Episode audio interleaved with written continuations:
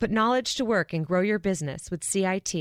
From transportation to healthcare to manufacturing, CIT offers commercial lending, leasing, and treasury management services for small and middle market businesses. Learn more at CIT.com. Put knowledge to work.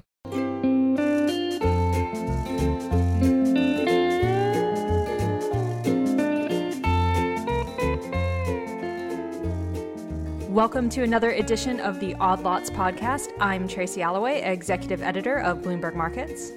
And I'm Joe Weisenthal, managing editor at Bloomberg Markets. So, Joe, how do you feel um, about the future of uh, civilization at the moment? Uh, Tracy, it just all looks so bleak. I'm so de- everything is so depressing. It seems like uh, all of the things that we took for granted in terms of uh, political norms and systems that we just assumed were uh, permanent all seem to be going down the drain. It just seems to be all over, doesn't it? That's one way of putting it. Was Um, that a little well, more grim? Was that a little more Yeah, grim than I should have It gone? It was. It was actually. You know, I, I'm always trying to uh, cheer you up. So I thought today we could talk to an expert on the collapse of civilizations. That sounds wonderful. That sounds like the uh, the perfect pick me up topic.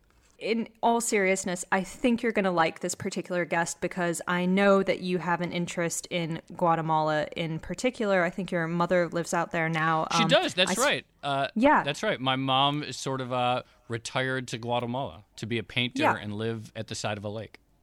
And I spent a month out there, actually, uh, right before I joined your team. So I got to see some of the old Mayan monuments, things like that. And the Mayan civilization is, of course, famous for its collapse, uh, one of many ancient civilizations that have collapsed over the uh, millennia, I suppose. And to talk about that today and to connect it to what's potentially happening in the rest of the world right now, we have a guy who has at various times been dubbed the real Indiana Jones. Oh my God. Yeah, and actually, uh, the person who recommended him to us uh, was a previous guest on this show. It's Jon Shayne, also known as Merle Hazard, and he described he described our guest as a man who spends much of his time uh, in a tent in uh, various tropics with bottles of scotch and philosophy books. But I, I should give him a proper intro. It is Arthur Demarest. He is an anthropologist. He's the author of something like 20 books about various societies, and he is also a professor at Vanderbilt University. So I think it's going to be really, really interesting. Well, I think uh, living in tents and drinking scotch and reading philosophy books may be uh, in all of our cards at some point in the future. so, uh, no, I'm not really that bleak, but uh, but I can't wait. Let's get it started.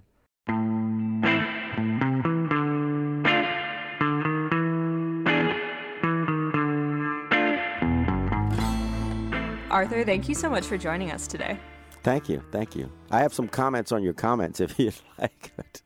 Um, Yeah, just jump right in. We don't even have to ask you a question. Well, you know, uh, living in the in the jungle, it's like 98 degrees all the time, and it's mud and full of snakes and scorpions and stuff, and mosquitoes. But living in a tent in the jungle, once you get used to that, uh, you kind of need some scotch in the evening. But I mean, you you can't binge drink it because you got to make it last. Yeah, I was just gonna say uh, you have to bring it in yourself, right? There's probably not an easy way. To, No, to, it's uh, it's boat and four wheel drive vehicle, and you know you can't get there except uh, by by riverboat. Ultimately, Oh, wow. so. And I do have the best philosophy library in the entire Petén rainforest. I'm reasonably sure of that. I haven't actually checked, but I already like this episode. I just want to say. I love I love it there. I really love it there. Let's talk about civilization collapsing. Uh, happier topics. Um, what makes a civilization collapse? almost all civilizations collapse, especially complex ones. Uh, and there are many different reasons. But my, after studying, you know, I teach about 18 or 19 collapses, and I'm working now with Angkor collapse. I've also been working with business people, um, like Bart Victor at the at the Owen School of Business about it, and you see patterns. But the broadest pattern is that often, maybe usually, the strengths of a civilization, its basic characteristics, over time are the same things that bring it down. Um, and the other thing you see is a broad characterization. People think collapse, you know, decline, things fall apart little by little.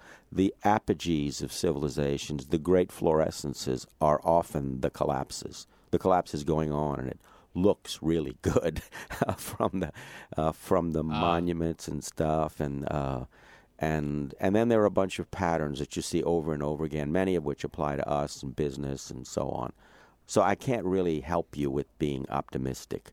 Uh, I'm sort of, it's kind of, it, it, it's I'm sort of like a, you know a, a, funeral parlor director of civilizations. I I emphasize the collapses because from the way they collapse, you can go back and see what went wrong and how they were structured. So it's also just a way to look uh, more carefully at the basic features of civilizations too.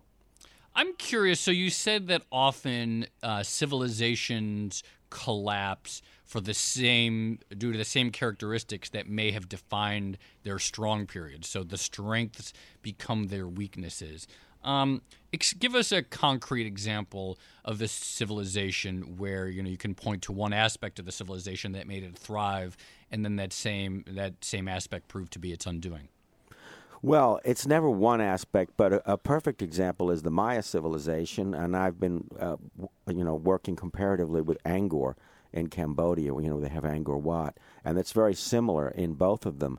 And that is that high civilizations really aren't supposed to exist in uh, tropical forest um, because of the thin soils, the fragile environment, and all of that. Uh, and they really, you know, the lost cities in the jungle thing is, you know, it's kind of like what I do, and that's one of the reasons why there's so much public interest because you always have those in the movies, but there really aren't a lot of places, and so their their successful secret was to adapt their cities to the tropical forest, uh, and to make them kind of dispersed, more dispersed, more green and spread out, and to mimic the diversity and diversion of there were all different kinds of field systems, nothing like Kansas, you know, no monoculture of one crop, but a lot of different kinds of field systems sensitive to the microenvironment. And that means it had to be decentralized so the local farmers mm. uh, could do things. And, uh, and that was great. Um, and, you know, m- many things can go wrong, though, as you start to get too successful and, uh, and build up and population grows that begins to put a strain on the environment. Uh, but the latest stuff that I've been doing, and this is this is you know the work that I'm doing now uh, at Cancuén, this Maya city, and the whole region. My projects cover a whole a whole region. Um, it's actually a big part of that's owned by Vanderbilt. Um, but anyway, um, they started to switch. The whole world of Mesoamerica began to switch to something much closer to our kind of economy you know, long distance exchange over the, the basic characteristics of our our economy since Mesopotamia, Western economies, is overproduction of one thing in one area and then overproduction of another thing in another area and exchange through a market. Like, you know, you have tons of wheat in one right. area and goats in another, and then you have a market exchange, sometimes over large distances. That had started to spread because, you know, that's sort of um, it's closer to capitalism in a way. Um, it's very successful, and it kind of spread through Mesoamerica. And once that really took hold, the Maya area was not very competitive, and eventually their trade routes were, um, uh, you know, taken over by uh, by various peoples and moved to the coasts. And um, also their decentralized system. How do you hold together a civilization that's like that, dispersed? And the answer you see in Angkor Wat and with the Maya is this divine kingship system where these huge rituals and these beautiful ceremonial centers that kind of hold the state together, and the king's power isn't just political, it's largely religious. Uh, they're divine kings, and that's perfect for the forest, but also the king is, you know, he's a general, he's a, a ruler, he's also like the pope. Um, he's also a ball player in their games. he's also a performer. They sang and danced. And anything that goes wrong is his fault. Because, you know, even if it's just like, you know, bad rains or crops or a hurricane, whatever it is, he's supposed to be talking to the gods and the ancestor, you know.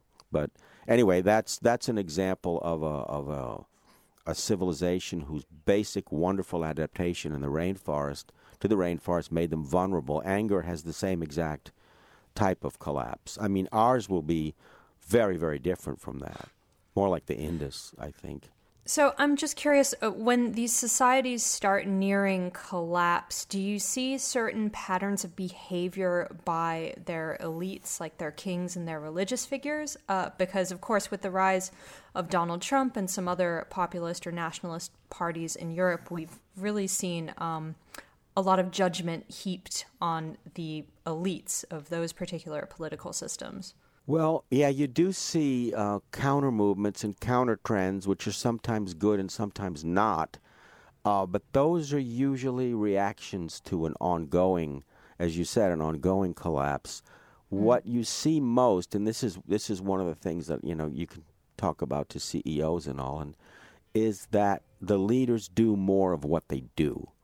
They hmm. intensify mm. whatever they do, because that's you know they don't know about doing something else. So they, they just intensify. So they double the and triple down on the existing order.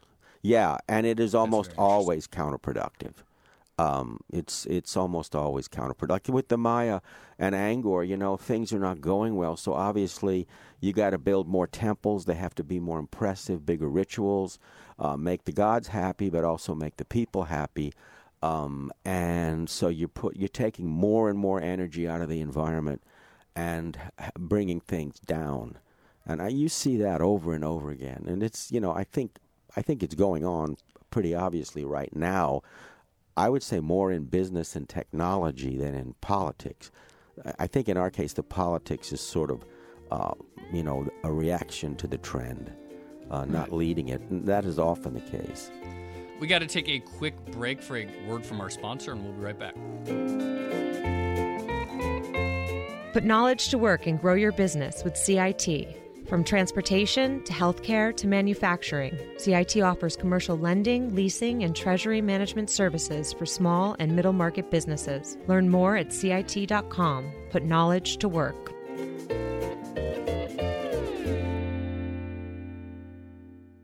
And we're back with uh, Professor Arthur Demarest. He's a uh, anthropologist who studies the collapse of civilizations. Um, he's been called the real life Indiana Jones. We were talking about before the break how uh, when civilizations collapse, you see leaders doubling and tripling down on whatever they're doing now. Uh, you mentioned that you see that a lot in business, not just in uh, civilizations, but you see it in business.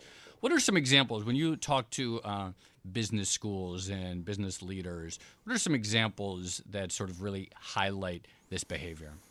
That behavior often also comes from short term thinking and leaders trying to uh, hold on to power by doing more of what they do. And that's, you really see that with CEOs now, I think.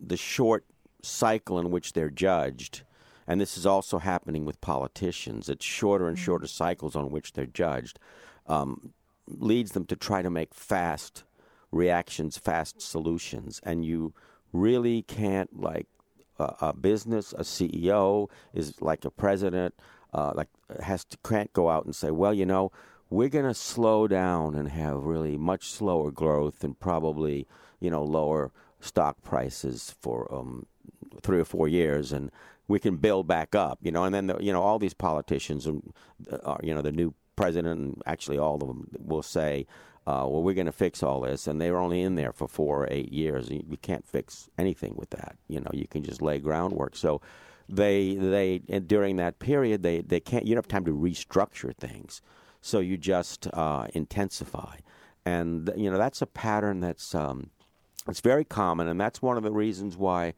uh, I, apogees or fluorescences, you know, the peak of things, uh, actually we looks really great to us, especially with ancient civilizations, but or even historical ones. But that really is some of that going on, and I think it's also some of that that you know you see in bubbles, the the bubbles you see. Uh, with um, like the you know the, the high tech bubble and the e bubble, all of that. Uh, that is that uh, the the real estate bubble. That is a perfect example of intensifying more and more something that has been successful and is actually beginning to, uh, to undermine the system, and then it leads right into collapse. And so when, once you start studying that, you look back at things like the Renaissance in Italy, which everyone, wow, what a great! The Renaissance was a collapse. It was, it was hmm. a, a complete collapse, and it ended in you know disaster, as did the golden age of Greece and so on. So when people are looking for, you know, the down periods, they they don't see that uh, factor, and it is really very common, and that's because of that leadership problems. You run into problems, it just leads you to think in sort of desperate solutions, shorter and shorter solutions. Um, it's happening, I think, also with high tech a lot. Uh, the hypercoherence is just being made worse constantly. Joe and I have spent um, probably many hours at this point talking about market bubbles and what tips bubbles, uh, you know, from euphoria into uh, fear and uh, pain, I suppose. Is there a particular thing, like one thing that you could pinpoint that's the tipping point when it comes to civilizations? Uh, not one. The thing that you know, I'm make I'm making these statements, and they they they apply. The thing that's great about the study of civilizations, and I'm teaching this class right now that is a seminar that's 18 civilizations. They have different lessons, and so you draw different um, aspects from different cultures, and then you can see that those patterns reapplying. So not all of the collapses are that kind of apogee bubble thing. Um, you do see the pattern of that intensification of, of what you do, you do see the pattern almost always of shorter and shorter term thinking. You know, you're getting into trouble, so you're trying to fix it faster and faster, and that is another counterproductive response. You can also see in, you know, you also study non collapse. I mean, most of the time uh, there's a near collapse, and then uh, they change some things and they have a, maybe a kind of a big recession and then they go on. Uh, so you also get to study, you know, why there was a collapse in this case and not in another case. Our civilization, I would take from the Indus um, hypercoherence. That what does that mean? Hypercoherence. Explain that term. Well, it's it's one of those really great strengths. I mean, well, I, I think one of you is in Abu Dhabi. Uh, it's the the integration of the society. Uh, it's the society gets better and better integrated, leading to better decision making, leading to great wealth. Uh, and our a good example is our our situation. We're probably the most hypercoherent, where the you know the, the computer, right. the internet, the satellites, we're all really all tied together, and that's great. And it's getting getting uh, more and more over time, and that's creating more and more wealth. And you know, with the e network and Amazon and all the rest. Uh, but um, if there's a problem in one part of the system, it radiates through the whole system, and at a certain point can bring the whole thing down. Uh, which we see, you know, like there's a slowdown, not even a recession in China, and pizza parlors are closing all over, you know, Chile. Huh. Um, you can see it when, well, I mean, I see it. I, I, tell, I tell people that the four most common words in the English language are "the system is down." Uh, that's you hear that everywhere, and there's some glitch in something uh, in Atlanta, or uh, and Delta has to cancel three thousand flights. I mean, that happens all the time. That kind of thing. We are really hypercoherent, and uh, it's the source of our great wealth. But it really is becoming a vulnerability, and the response to that, because you have business competition, is more and more integration, better and better systems of integration and more and more hypercoherence and more and more fragility. I was just going to say, it seems like the natural conclusion from that point would be to build sort of walls into the system or to build some sort of like uh, protection or buffer. Uh, but people, up until very recently, didn't really seem to like doing that. Like going against the grain of globalization was seen as a bad thing, particularly for markets and economics. These are things that business people in particular don't like to hear. Well, there's a lot of reasons for that. Um, one of them, and this we've taken from business with my interactions with my colleagues, but there's a, uh, one uh, popular theory that as societies become more complex, investment has diminishing marginal returns. Mm. You know, at first you make an investment of $100 in Microsoft, and then, you know, over time uh, you don't get, you know, a thousand percent profit. It slows down gradually, and eventually, as you add more employees and so on, it, it breaks off or even causes the the system to slow down and to become less productive. And you're you know you you go from diminishing marginal returns to diminishing returns. And that happens a lot in complex societies. The other problem is status rivalry which you see with men, that's one of the problems in the renaissance you know mm. you see it with us mm. it's companies and countries and so when you know that you really should sort of slow down and um, it, and it costs money to do the backup systems and um, may just require uh, cutting down on the degree of coher- hypercoherence. That causes profit loss. That causes that diminishing marginal returns. And the rulers of the Maya states uh, or the rulers of the uh, of the Renaissance cities, they they they can't get away with that. They've got a public that wants things more quickly, and again, that when you have that kind of competition, the the desire to beat the other guy or do better uh, is really that's what the leader depends upon. Does that competition sort of engender what you say the, these apogees of civilization, the building of pyramids, the funding of great works of art? Is that part of what drives that? So you have everyone competing for status and trying to establish something great to compensate for the decline, and so we get these periods that look amazing, but they're actually a phenomenon of decline. That's perfect. I think better phrase than, than mine. I, am not accustomed to saying things in less than an hour and a half, but that's why it's called status rivalry. Status war is a form of status rivalry, but also eh, like the Renaissance is a good example. Competitive art and building cathedrals better than the other guy, and so on. And it does generate this this magnificence. And Bill Gates had just said this is something about this is the best time in in, in history or our history in terms of you know the way the world is or something. And I said, "Wow, that's really ominous," uh, because that's when you start to say something like that. Maybe you're in a crescendo, maybe you're in a bubble, and uh, you see that over and over again. It looks really, really great, like the Maya civilization. Wow, Angkor.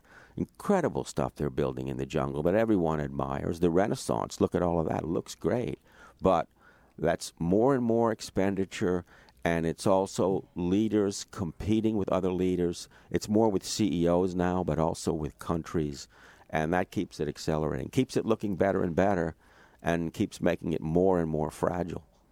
So, when Donald Trump says he wants to build a Great Wall and start an infrastructure fund and ramp up defense spending and things like that, um, how worried should we be? Well, we should.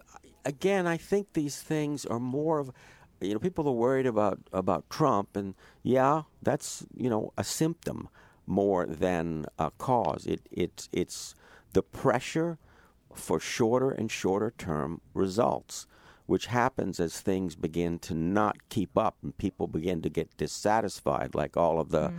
the workers in in Pennsylvania and so on.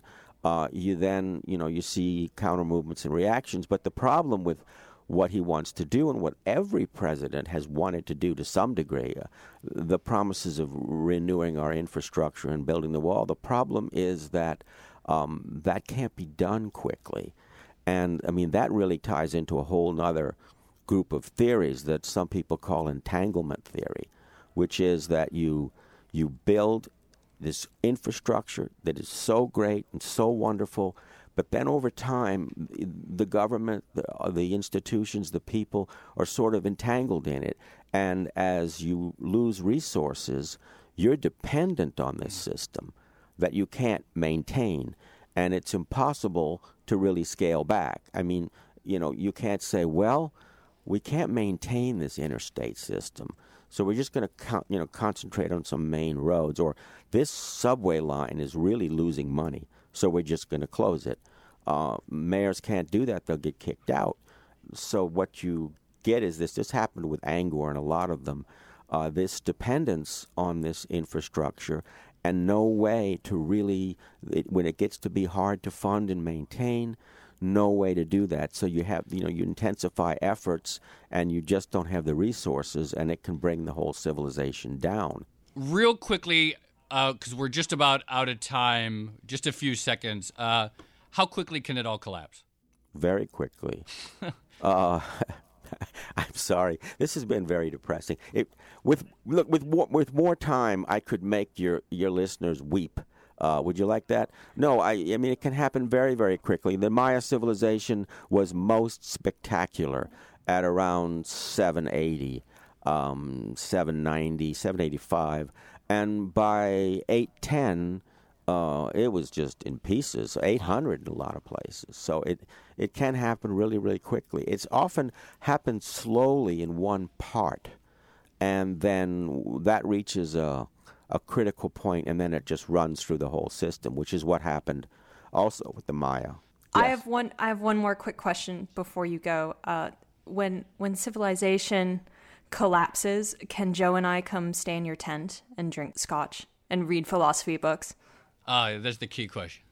Hey, man, you know what? I am I am ready. I am ready than any survivalist. We have no electricity, no running water, uh, but we have a river right there. We have a tent. The Maya grow the food all around there, the turkeys and the corn, and I don't think we're even going to know when the collapse comes out there. Except it'll be hard to get the good scotch, and that really may shut us down. well, Tracy and I will definitely bring some. Uh, Professor Demarest, uh, thank you so much. Fascinating, depressing, but still very uh, enlightening. Lots to chew on. Now I'm going to go read all your books. Uh, really appreciate you joining us. Okay, thanks. Thanks.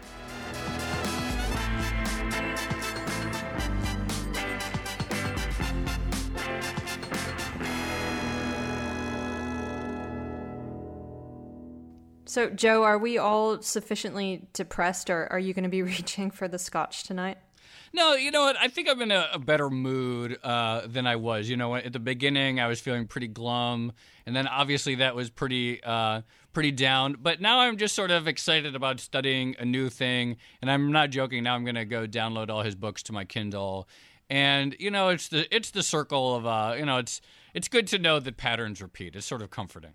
Yeah, I know what you mean. Like the idea that even if Western civilization collapses, that's kind of uh, a normal thing right. across the millennia. It's unfortunate for us, though, if we live through that collapse. Um, but uh, yes, it's somewhat comforting. I never thought of things like the pyramids or the Renaissance. You know, we I thought that was a fascinating idea that these things that we associate with the peak are actually signs of the decline. It sort of makes me think of all of history in a way a little bit differently. All right. Uh, well, that's it for another edition of Odd Lots. You can follow me on Twitter at Tracy Alloway. And I'm Joe Weisenthal. You can follow me on Twitter at The Stalwart. Thanks for listening.